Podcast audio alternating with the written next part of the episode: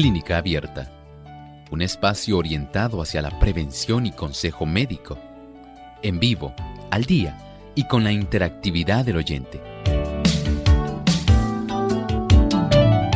Clínica Abierta, poniendo al doctor a su alcance para un diálogo claro y honesto, porque nos importa su bienestar y salud.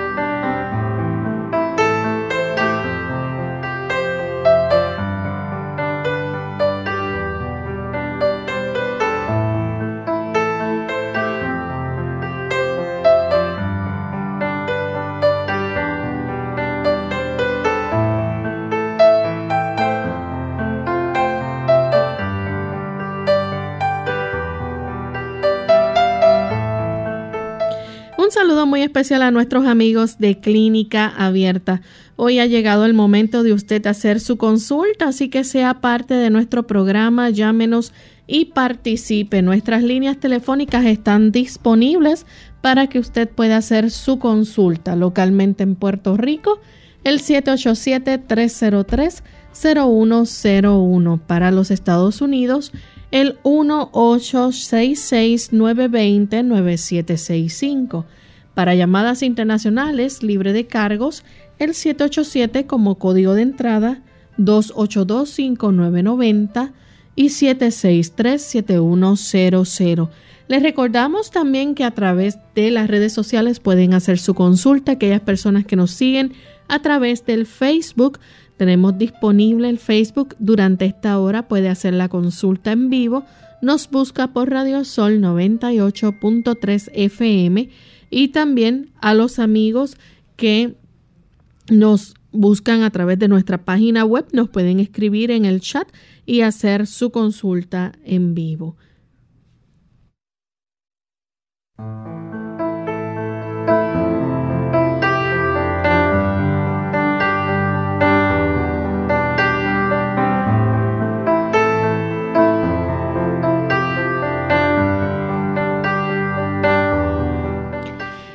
Damos una cordial bienvenida a todos aquellos que ya se encuentran en sintonía de nuestro programa de Clínica Abierta.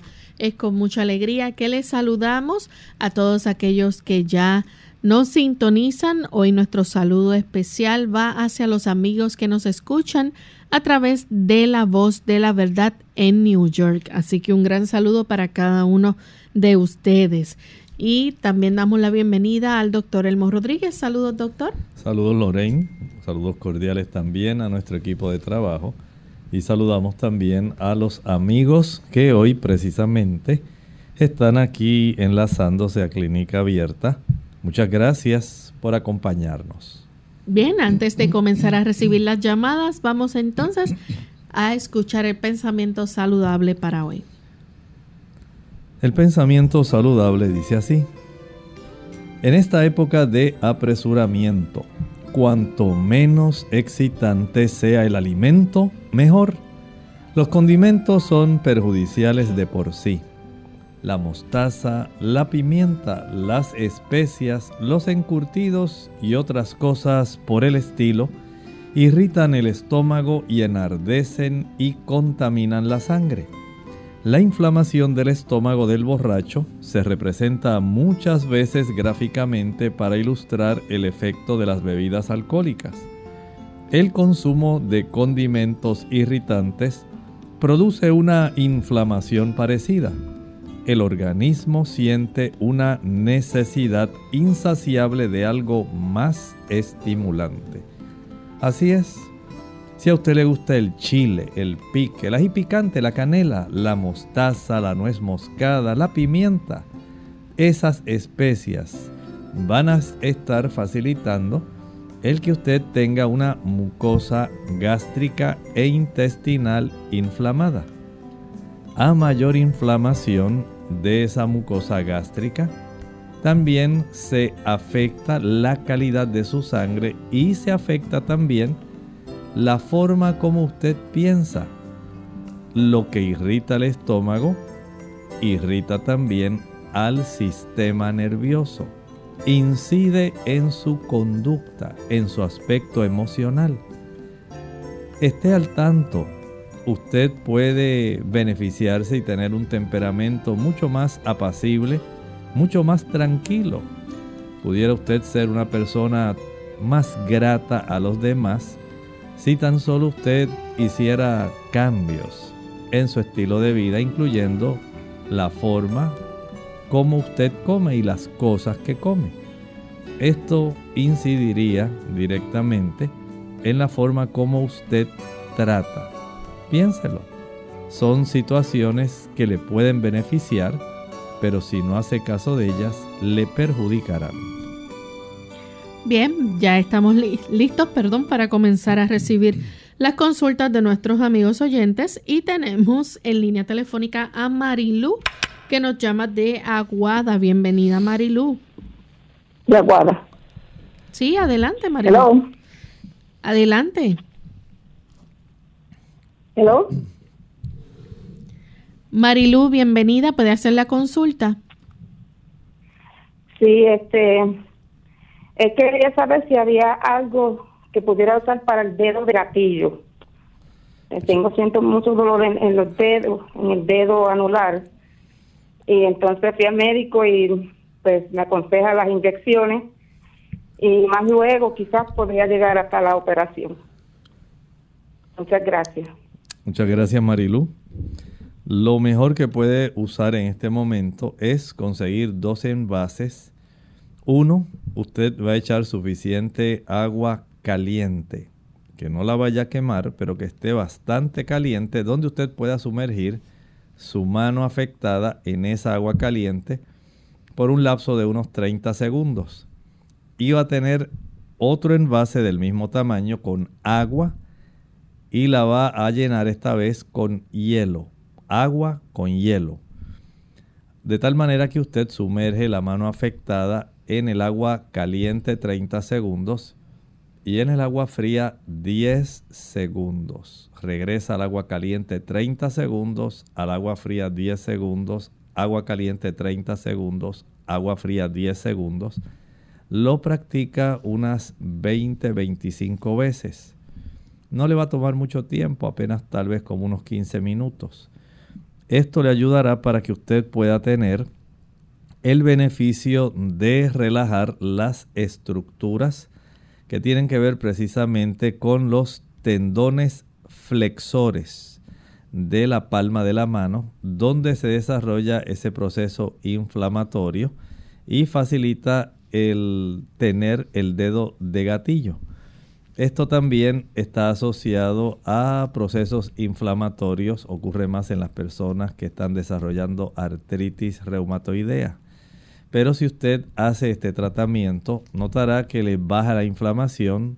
No piense que esto se va a resolver de un día para otro. Le puede tomar algún tiempo, pero hágalo. A la misma vez, evite el consumo de aquellos productos que le van a facilitar la inflamación.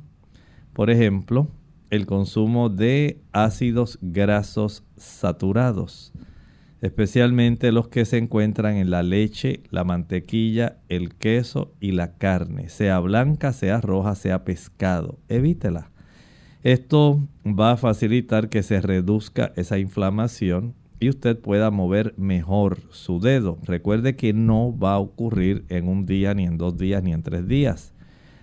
Le va a tomar tiempo. Según le tomó tiempo desarrollar esa inflamación, así también le toma tiempo lidiar con ella. El evitar el azúcar también ayuda para que la inflamación se reduzca más rápidamente. Puede usted también proceder a utilizar la cúrcuma. Cúrcuma en cápsulas ayuda a reducir la inflamación. Puede también friccionarse con algún ungüento que tenga alcanfor y mentol, pero tiene que dejar descansar esa extremidad. facilítele el hecho de que la inflamación se reduzca lo antes posible haciendo este conjunto de prácticas que le beneficiarán. Tenemos al señor González que llama de Río Piedras, Puerto Rico. Adelante, señor González. Sí, buen día, gracias. Mire, ya que el aire está tan contaminado y cargado de cosas, sería de beneficio si uno tuviese acceso a un tanque de oxígeno puro, como los que usan en los hospitales, respirar media hora de ese aire todos los días, que ayudaría en algo. Muchas gracias. En realidad solo va a beneficiar a aquellas personas cuya concentración de oxígeno es baja en su sangre. Si a usted le hacen una oximetría y esa concentración de oxígeno es menor de 96, bueno, entonces hay que tomar ese tipo de provisión. Si usted es una persona que padece de enfisema pulmonar, de enfermedad pulmonar obstructiva crónica, estas personas que tienen una menor disponibilidad de tejido pulmonar capaz de realizar el intercambio, en este caso la absorción del oxígeno, a esas personas se les puede ayudar de esa manera. Pero si usted es una persona que no tiene ninguna de esas dificultades, sencillamente trate de desarrollarse, de desempeñarse, de vivir en áreas donde tenga la mejor calidad de aire, el mejor y más limpio aire. En el ambiente campestre es donde más se facilita este tipo de beneficio. Si usted también tiene la oportunidad de apreciar, digamos, la atmósfera después que llueve, usted notará que la atmósfera y el aire se sienten mucho más limpios. Y esto todo son beneficios, pero hay un detalle que es muy práctico y le puede ayudar. Nuestro cuerpo no precisa necesariamente oxígeno puro. El aire es una combinación casi de un 76% de nitrógeno y apenas como un 27-28% básicamente de oxígeno y de algunos gases inertes. Y esa combinación es la apropiada y necesaria para nosotros. No usar el oxígeno puro, a no ser los casos que mencioné. Pero usted puede ayudarse practicando inhalaciones lentas y profundas de aire normal diariamente. Hágalo varias veces. Acérquese a la ventana, salga afuera y proceda a practicar, a hacer 20-25 inhalaciones lentas y profundas utilizando los músculos abdominales. Usted tal vez ha observado un bebé y notará que el bebé, cuando respira, llena su barriguita y a la misma vez llena su tórax. Si usted aprende a respirar otra vez de esa manera, llenará de un mayor volumen de aire y de oxígeno sus campos pulmonares y esto le fortalecerá para evitar tantas enfermedades contagiosas, infecciosas que están continuamente pululando en el aire.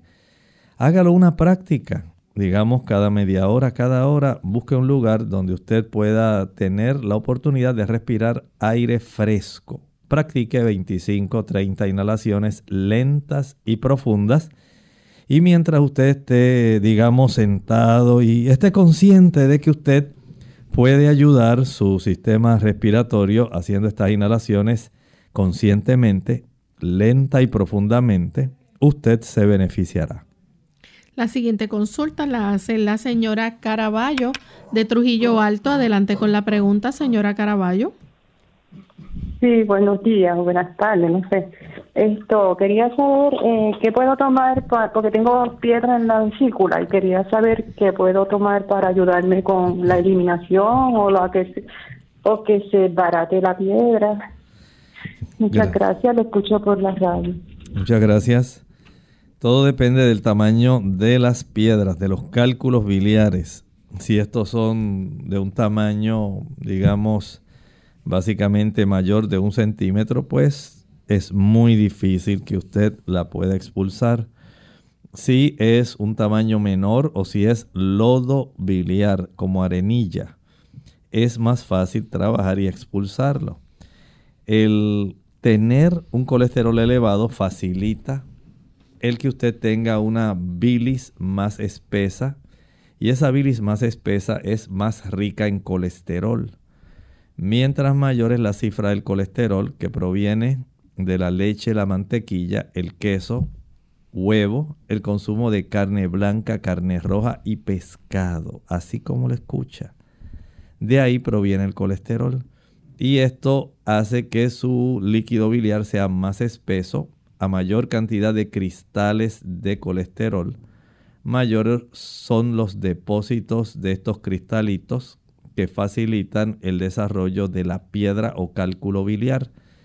Mientras usted tenga esa bilis espesa, ya sea porque consume los productos que mencioné o sencillamente no consume suficientes frutas, especialmente las frutas cítricas, que ayudan para que su líquido biliar sea más, digamos, suelto, que no sea tan espeso, que pueda fluir fácilmente y que no tienda a formar estas piedras. Mientras menos concentrada sea su calidad del líquido biliar, mejor. Y para esto, el ingerir por lo menos 3 a 4 litros de agua al día es esencial. Digamos que usted pudiera añadir a cada litro el jugo de medio limón.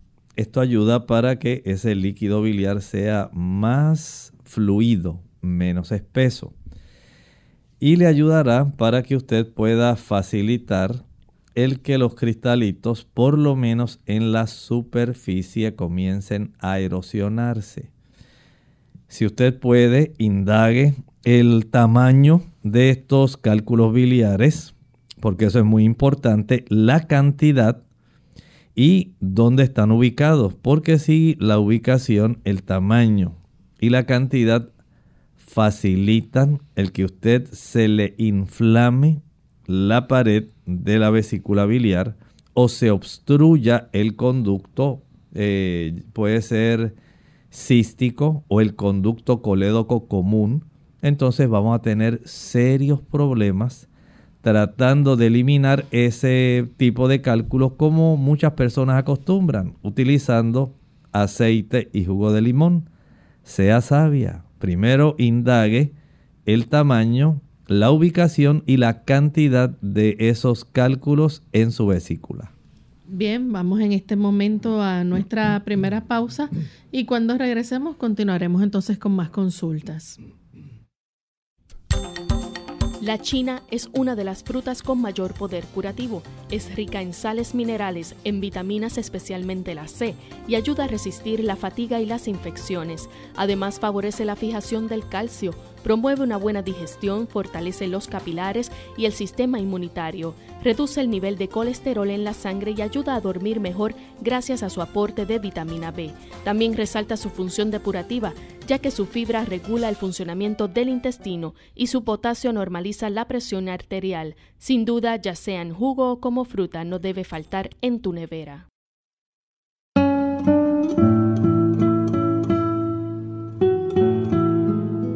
Si eres orgulloso, conviene que ames la soledad. Los orgullosos siempre se quedan solos.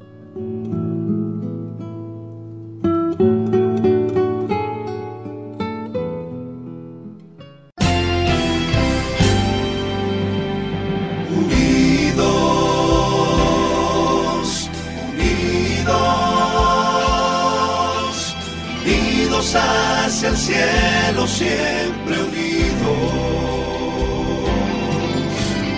unidos, unidos en la testificación de la verdad, en la testificación de la verdad.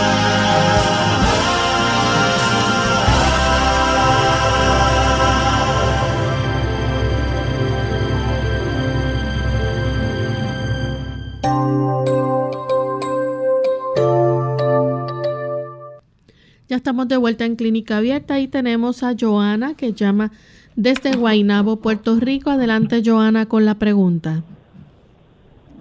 Buen día. Primero que nada, felicito por el programa. Lo disfruto mucho. Son dos preguntas. Me levanto con frecuencia con dolor en las manos, como si estuvieran adormecidas. Y en ocasiones en la coyuntura de los codos. Otra pregunta que le tengo es, con mucha frecuencia hay malestar estomacal donde me producen muchos gases. Pues dependiendo de lo que coma, en ocasiones puede caer bien, pero en otras ocasiones continuamente me llena de gases. Gracias. Muchas gracias. Mire, lo interesante en relación a la primera pregunta, que es la que le podemos responder, es que usted pudiera acudir a su médico de cabecera, le pudiera plantear toda la situación, que él verifique si en esas áreas donde usted tiene dolor en sus manos hay, digamos, además del dolor, enrojecimiento, hay calor y hay dificultad para el movimiento. Si eso no fuera así, él puede palpar las estructuras de la mano para verificar si es en el metacarpo y en las regiones articulares. Si él sospecha algún tipo de artrosis como una artritis reumatoidea, se puede corroborar con radiografías de ambas manos. Y ya sabiendo el diagnóstico, usted podría tener un gran beneficio. Por otro lado, recuerde que en ocasiones lo que nosotros ingerimos facilita la inflamación. En la introducción del programa de hoy hablábamos del uso de especias, cómo las especias inflaman nuestro organismo, pero no solamente las especias. Hay una tendencia a producir mayor inflamación cuando se consume azúcar, blanca o negra, en cualquier forma, ya sea refrescos, sean jugos, maltas, refrescos, bombones, helados, paletas, bizcochos, galletas, flanes, chocolates, brazos gitanos, tembleque. No importa, va a facilitar la inflamación. Lo mismo va a ser el consumo de productos animales.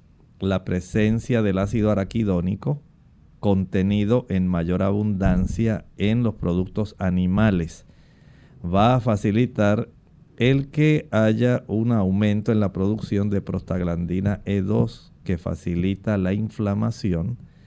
Y si hay este tipo de situaciones que son autoinmunes, como la artritis reumatoidea, entonces su condición se agrava y pueden desarrollarse artralgias en diferentes partes del cuerpo.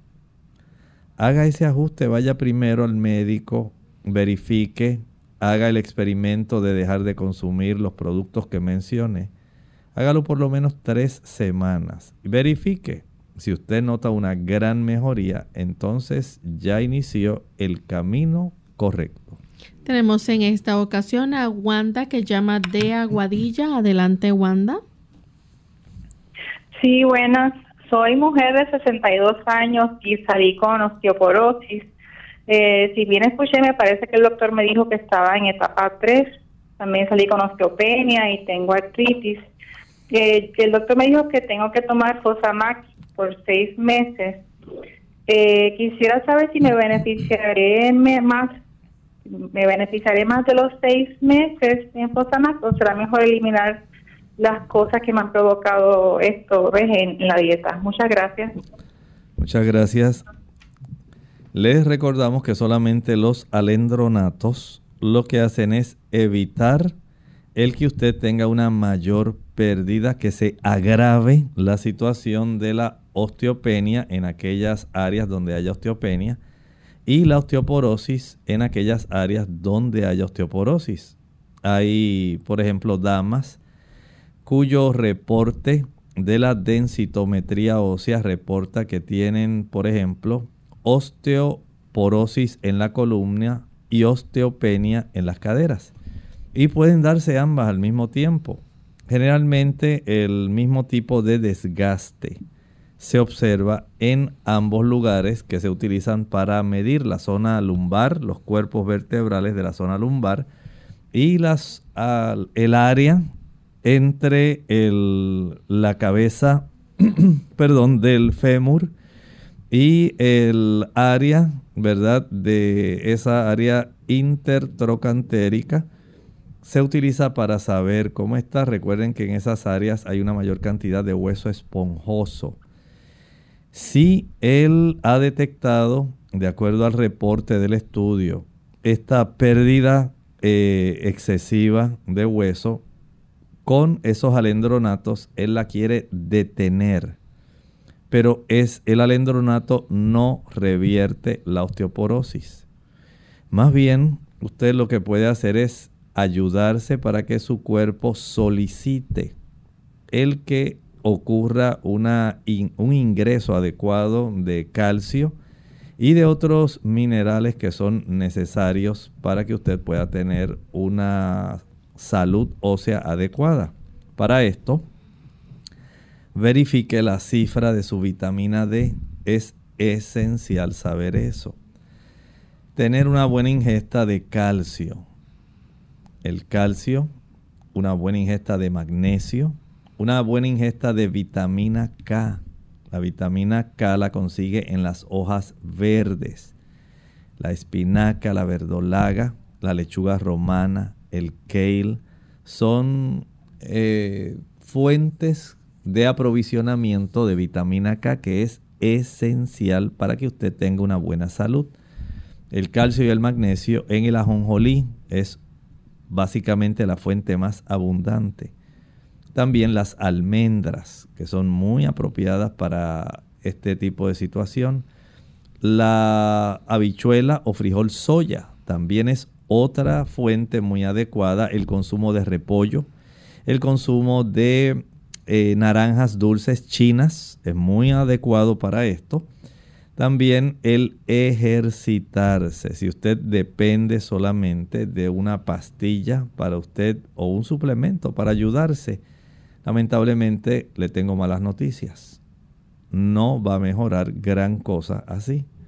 Debe ejercitarse al sol y debe utilizar estas mancuernas o pesas de 3 libras.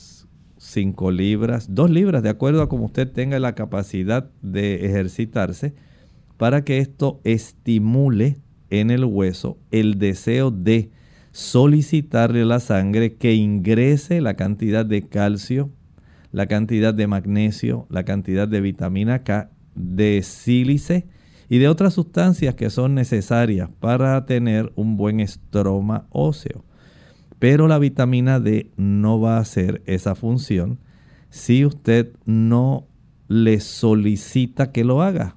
Por eso el ejercicio es esencial y la exposición al sol, para que esa vitamina D active la absorción del calcio y pueda aumentar su concentración sanguínea y llegar a las áreas donde el cuerpo dice, bueno, aquí necesito reforzar la salud ósea porque el cuerpo está cargando una mayor cantidad de peso y necesita fortalecerse.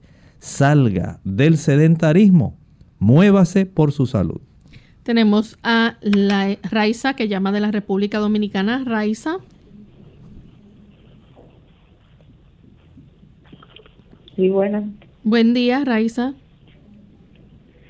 Yo le quiero hacer una pregunta al doctor. Yo tengo unos días como con una inquietud en el corazón, o sea, me pongo desesperada, no me siento incómoda, se me acelera, a veces no puedo ni respirar, se me mete un cansancio enorme y siempre es inquietud. Muchas gracias, Raiza. Le aconsejo que vaya a su médico de cabecera o a su cardiólogo. Es menester que él haga una serie de preguntas. ¿En qué momento se desarrolla ese cansancio, esa inquietud? ¿Es constante? ¿Ocurre ocasionalmente? ¿Cuándo es que usted siente que se le acelera su corazón? es cuando enfrenta situaciones estresantes, cuando le vienen con problemas, ocurre espontáneamente.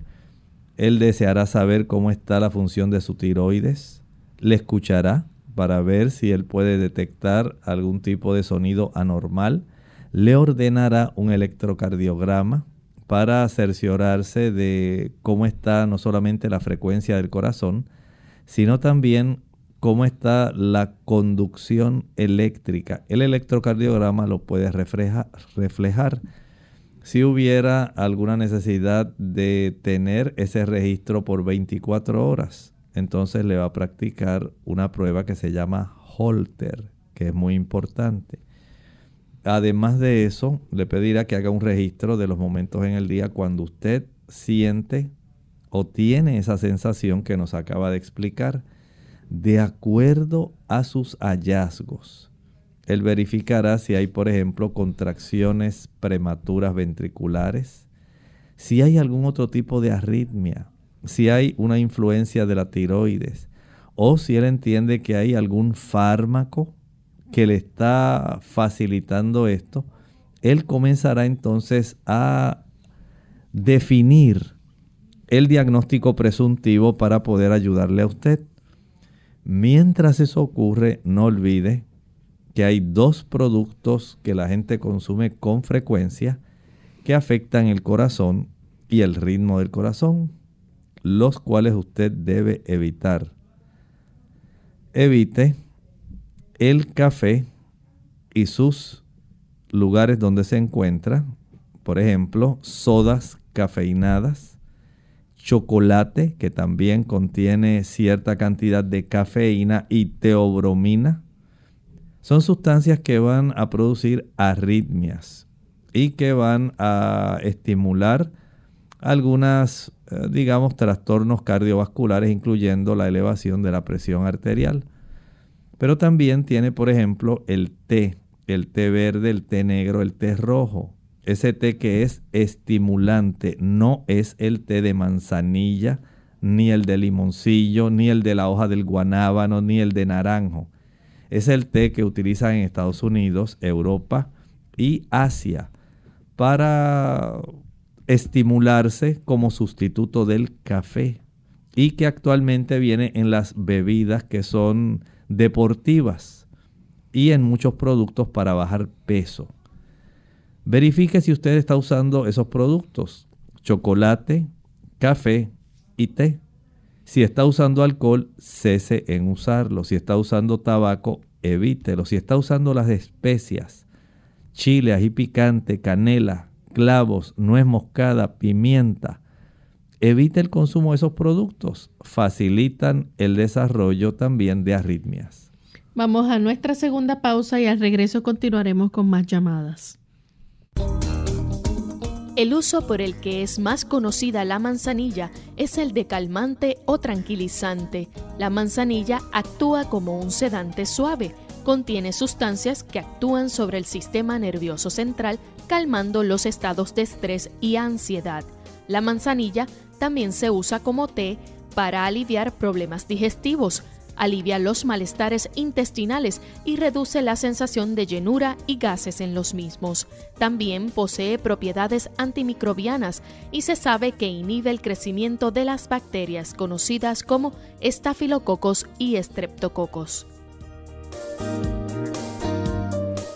¿Cómo no dejarse vencer por el estrés? Hola, les habla Gaby Sábalo Agodar en la edición de hoy de Segunda Juventud en la Radio, auspiciada por AARP. En el mundo de hoy manejas el estrés y logras cumplir tus nuestras responsabilidades cotidianas puede sonar un poco difícil. Como la experiencia no lo ha hecho notar, controlar nuestros niveles de estrés no es tan sencillo como parece, y por desgracia, el no prestar atención a sus efectos negativos puede deteriorar nuestra salud. Si notas para las 11 de la mañana ya estás completamente agotado o últimamente no quieres salir de la cama, revisa los siguientes comentarios que han demostrado ser altamente eficaces para ayudar a recuperar el entusiasmo. ¿Cómo empezar? Por fin los sentimientos de culpa por dedicar tiempo a distraerte, tus pasatiempos favoritos. Cuando pones continuamente a otras por encima de ti mismo, relegas a un segundo término tus necesidades esenciales. Toma conciencia de que no todo el tiempo se puede entregar el 100%, hay veces que el 90% es nuestra capacidad y es suficiente. Algunas veces se juntarán platos sucios en el fregadero o no sacarás la basura a la hora acostumbrada. Lo importante es dejar de preocuparse por trivialidades y enfocarse en otros aspectos de la vida que te brinden más satisfacción. Recuerda que la Tierra no dejará de girar por tomarte un poco de tiempo libre. El patrocinio de AARP hace posible nuestro programa. Para más información, visite www.aarpsegundajuventud.org. Clínica Abierta. Ya estamos de vuelta en Clínica Abierta, amigos, y continuamos en esta ocasión recibiendo sus llamadas. Tenemos una anónima de la República Dominicana. Adelante, anónima. Sí, buenos días. Buen día. Dios te bendiga. Igualmente. Sí, estoy llamando para hacer la pregunta al doctor. Mi doctor me mandó unas pruebas de hormonas y me salieron los estrógenos un poco altos. Me sale en 1000 dentro del rango, está fuera del rango normal. Y quiero saber más o menos a qué se podría deber y si hay algún remedio o algo para esto, por favor. Muchas gracias. Hay que verificar si usted ha estado recientemente en alguna terapia hormonal. Si la contestación es no, no he estado en ninguna terapia hormonal ni de reemplazo hormonal, entonces es probable que usted esté ingiriendo algún alimento que está facilitando el que esos estrógenos aumenten. Y asombrosamente, usted tal vez no lo creerá, pero se ha encontrado que la leche y los huevos son los dos alimentos que más tienden a concentrar una mayor cantidad de estrógenos. Aún así, además de esto, podemos decir que hay también una buena cantidad en el consumo de carne, tanto de res como de pollo. Y es que los animales tienen esa capacidad de concentrar este tipo de hormonas, además de la que ellos producen. Ellos también en sus alimentos se les provee cierta cantidad para facilitar el que ellos aumenten de peso y, por supuesto, económicamente puedan tener un rendimiento que beneficie a las personas que los están criando. Esto tal vez pudiera ser la causa de su problema, a no ser que haya también algún tipo de situación tumoral que pudiera estar desarrollándose que facilite el aumento de estos estrógenos. Por lo tanto, no deje de llevarle a su médico estos niveles hormonales para que él comience a hacer las indagaciones pertinentes. Tenemos a Esther de Canóvanas. Adelante, Esther. Buen día. Buen día. Doctor, ¿en qué alimentos se encuentra la celulosa? Muchas gracias. La celulosa la consigue en todos los alimentos de origen vegetal, especialmente los que son altos en fibra. La avena contiene celulosa. La celulosa básicamente podemos decir que es la celda o el empaque que Dios puso para entre sus fibras y entre sus secciones. Ahí se acumula generalmente las células en sí, que son vegetales, con un mayor contenido de gránulos de almidón. Generalmente ocurre en ese tipo de plantas, pero dijimos en los cereales integrales, ya sea avena, sea el arroz, lo tiene, recuerde, principalmente en el arroz integral, tiene celulosa, tiene fibra. La fibra está íntimamente asociada con los almidones y esto facilita que se vaya expulsando lentamente. Es muy diferente comer arroz blanco, que no tiene básicamente ninguna celulosa, a arroz integral que sí la tiene. Esta asociación con estas fibras facilita que se vaya digiriendo este almidón y se vaya procesando, convirtiéndolo en glucosa de una manera más lenta y no como una oleada que ocurre como si fuera un tsunami de glucosa súbitamente, como cuando usted come arroz blanco o pan blanco. La celulosa está en la cebada, en el centeno, en el millo, el trigo, el maíz. Abundante también, de otra forma, hay diferentes tipos. De otra forma, la puede conseguir, por ejemplo, en las legumbres. Todas las legumbres, esa cápsula externa que hay, que generalmente se expulsa cuando usted defeca, eso es celulosa. Cuando usted come apio, celery, las fibras del apio que se le meten entre los dientes y que usted también las expulsa en la defecación, eso es celulosa. Hay también abundante de celulosa, por ejemplo, la cápsula del maíz. La cápsula del maíz usted sabe que no la va a digerir. Celulosa, si usted ha cortado alguna vez un árbol, esas fibras duras que se van a tornar, hacer difícil que usted pueda aserrar el árbol, eso es celulosa. O sea que en el reino vegetal, este tipo de fibra domina. Y en el aspecto de la alimentación, hay una cantidad no tan abundante como la hay en los árboles, pero sí la suficiente y necesaria como para facilitar el empaque, principalmente en los cereales, en las legumbres también. Tenemos a Esther de Bolivia. Adelante, Esther. Buenos días. Quería hablar con el doctor Elmo. Él le escucha. Adelante con la consulta, Esther. Ya, quería preguntarle sobre la salud. Quería saber si... que tengo 41 años. ¿Hola? Continúe, por favor. Hola. Ya, tengo 41 años. No tuve hijos porque fue mi decisión. Tengo un escozor con quemazón muy fuerte, es como hormigueo y camina por todo el cuerpo, la cara, los ojos, orejas, manos y el cuello. Quisiera saber qué me puede recetar, de qué puedo comer, de alimentos y qué tengo que evitar, porque no se me baja el escozor, es muy fuerte. Muchas gracias, Esther. El escozor, el picor, la comezón pudieran tener varias razones. Hay personas que le ocurre, digamos, por algún tipo de alergia. Esta alergia pudiera ser, digamos, al jabón de baño que usted está utilizando. Algo que usted entiende que está facilitando que todo su cuerpo tenga el problema. Puede ser el jabón de lavar, su ropa puede ocasionarlo. Puede ser también algún medicamento que usted esté consumiendo cuyo efecto adverso sea el desarrollar escozor, comezón, picor.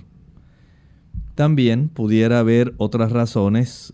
Ejemplo, hay personas que al tener elevados los triglicéridos y el azúcar, esto también puede ocasionar en esas personas este tipo de problema.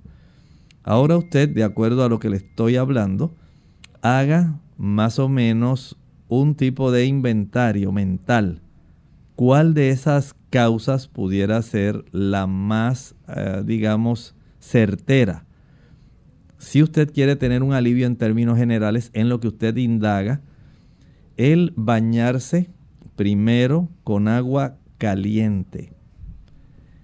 Esto facilita una apertura de las glándulas de sudor, que son glándulas que facilitan el que usted pueda sacar sustancias que el cuerpo no debe retener. A veces a través del sudor se eliminan muchas sustancias que pudieran ser tóxicas y que en algunas personas, especialmente cuando usted es un estreñido crónico, a mayor estreñimiento, mayor es el escozor o picor que usted puede desarrollar. El cuerpo permanece reabsorbiendo sustancias que debieran irse como parte del desecho de la defecación, pero que son reabsorbidas nuevamente. Digamos, también ocurre como cuando una persona suda mucho, su ropa se suda, pero esta persona al día siguiente vuelve y se pone esa ropa porque es la ropa de trabajo. y al tercer día vuelve y la pone porque es su ropa de trabajo. Y aunque aparentemente, tal vez por el frío, usted dice, no, está limpia la ropa, usted reabsorbe sustancias de desecho. Y esto va a producir también escozor, comezón, picazón. El que usted pueda identificar la causa es importante, pero le estaba dando una regla general. Báñese con agua caliente, una vez se enjabone, proceda a ducharse nuevamente para que se vaya la espuma. Y una vez se vaya la espuma, mientras su cuerpo está húmedo, es clave que esté húmedo, va a echar en su mano sal fina, no sal en granos grande, sal fina. Y con esa sal usted se va a friccionar todo el cuerpo, desde el cuello hacia abajo, mientras su cuerpo está húmedo. Una vez se friccione todo el cuerpo con sal fina, y hágalo con detenimiento y sin prisa, se va a friccionar, no es a untarla solamente, fricciónela, de tal manera que funciona como un exfoliante dermatológico. Hace que se vaya en la superficie de las células muertas, pero también va a facilitar que se expulsen muchas sustancias. Una vez haya finalizado de friccionar, ahora va a ducharse nuevamente con agua fría. Esto cierra los poros y facilita que usted tenga un gran alivio. Haga ese procedimiento y usted notará una gran diferencia. Bien, tenemos en línea telefónica a Esther de Canóvanas. Adelante.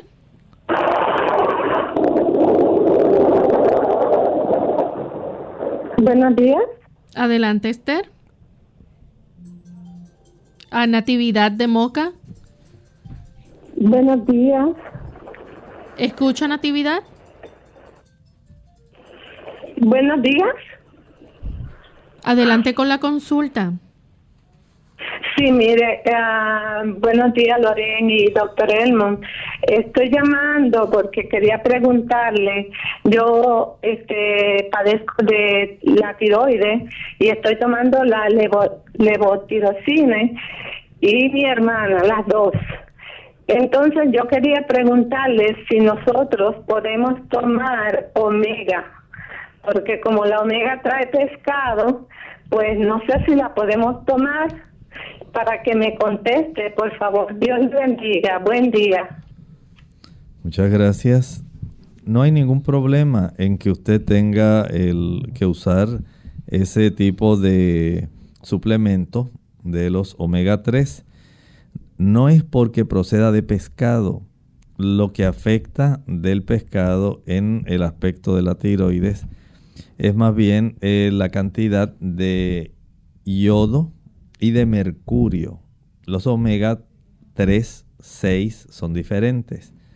Y en las personas que padecen de hipotiroidismo hay una mayor tendencia a la elevación del colesterol total y del colesterol malo, las lipoproteínas de baja densidad LDL. Así que no hay ningún inconveniente si usted pudiera usar esos omega, pero procedente de linaza, flax oil, sería mucho mejor. Bien, tenemos entonces a Lalis, que llama de Estados Unidos. Adelante, Lalis, con la pregunta. Hello. Sí, bienvenida. Lalis. Hello. Sí. Adelante con la pregunta.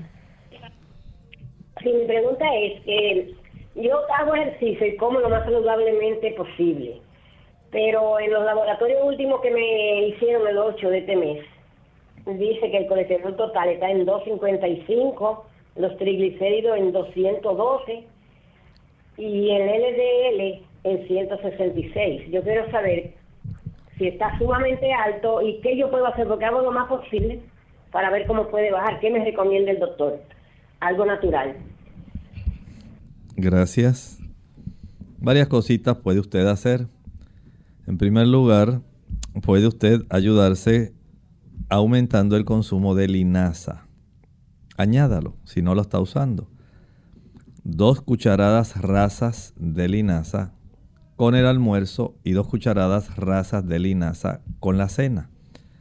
Además, aumente el consumo, haga una buena ensalada que tenga rábano, debe tener también cebolla, debe tener ajo.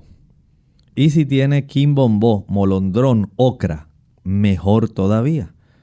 Mire esa ensalada, qué apetitosa, qué sabrosa y buen tratamiento para bajar el colesterol.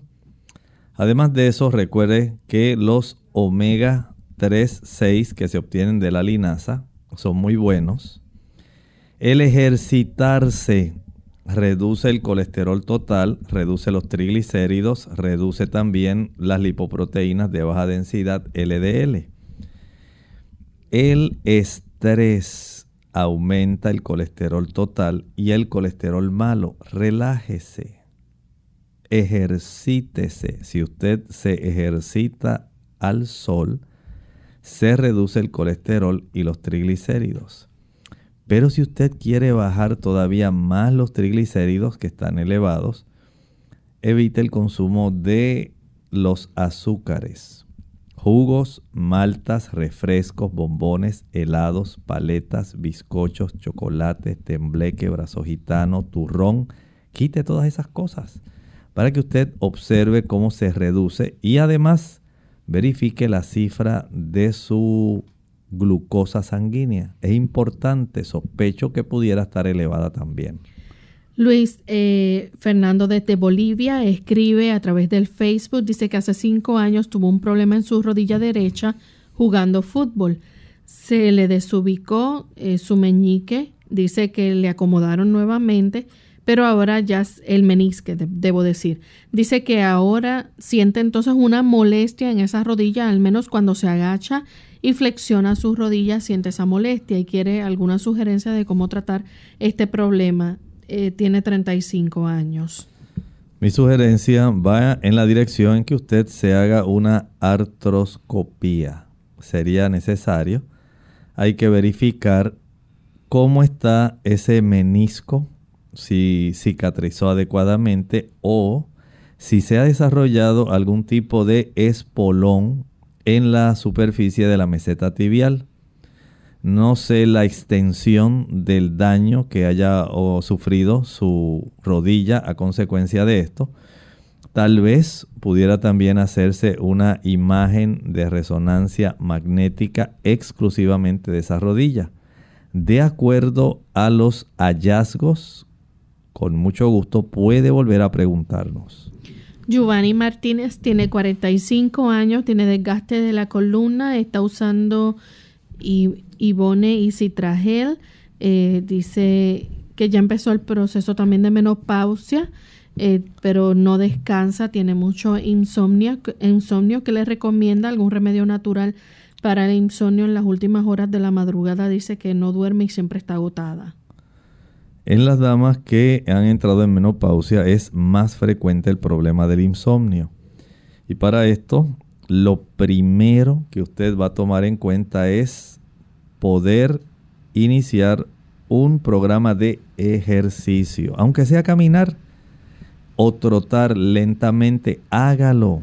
Sé que está cansada, pero tiene que empezar por algún sitio. Si no, se va a convertir en un círculo vicioso. Camine, ejercítese, expóngase al sol. Tan pronto usted comience un programa que facilite el cansancio físico, usted comenzará a mejorar la profundidad del sueño y la longitud de los episodios de descanso. Si no es así, no va a mejorar. Hay personas o damas que pretenden solamente que, por ejemplo, la melatonina, la vitamina B12, la valeriana, ocupe ese tipo de función, pero no es así.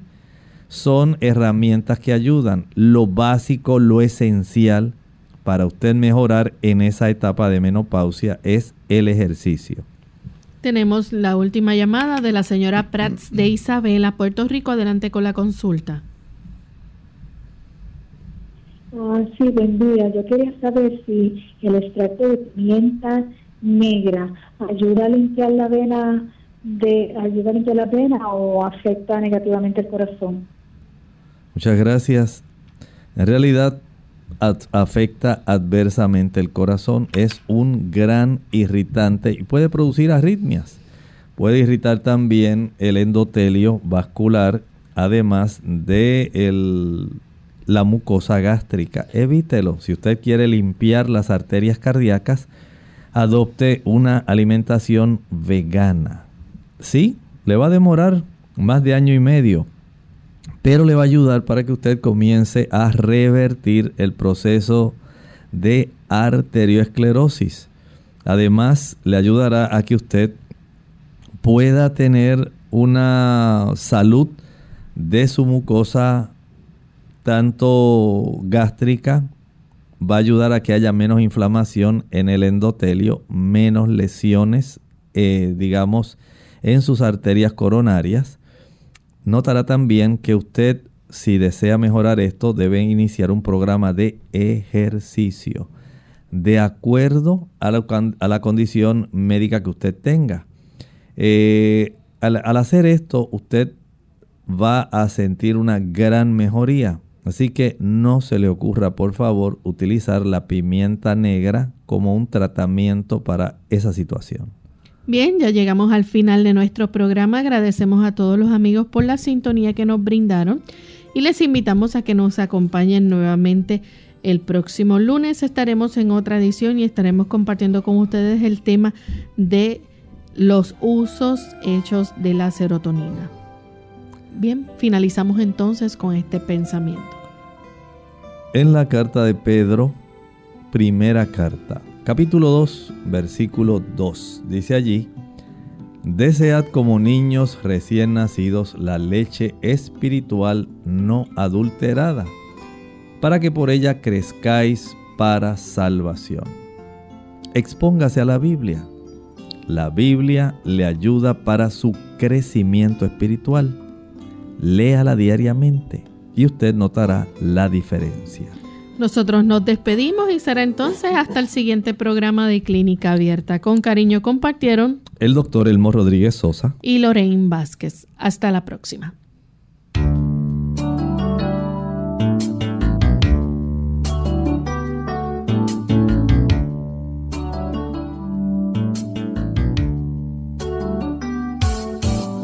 Clínica Abierta.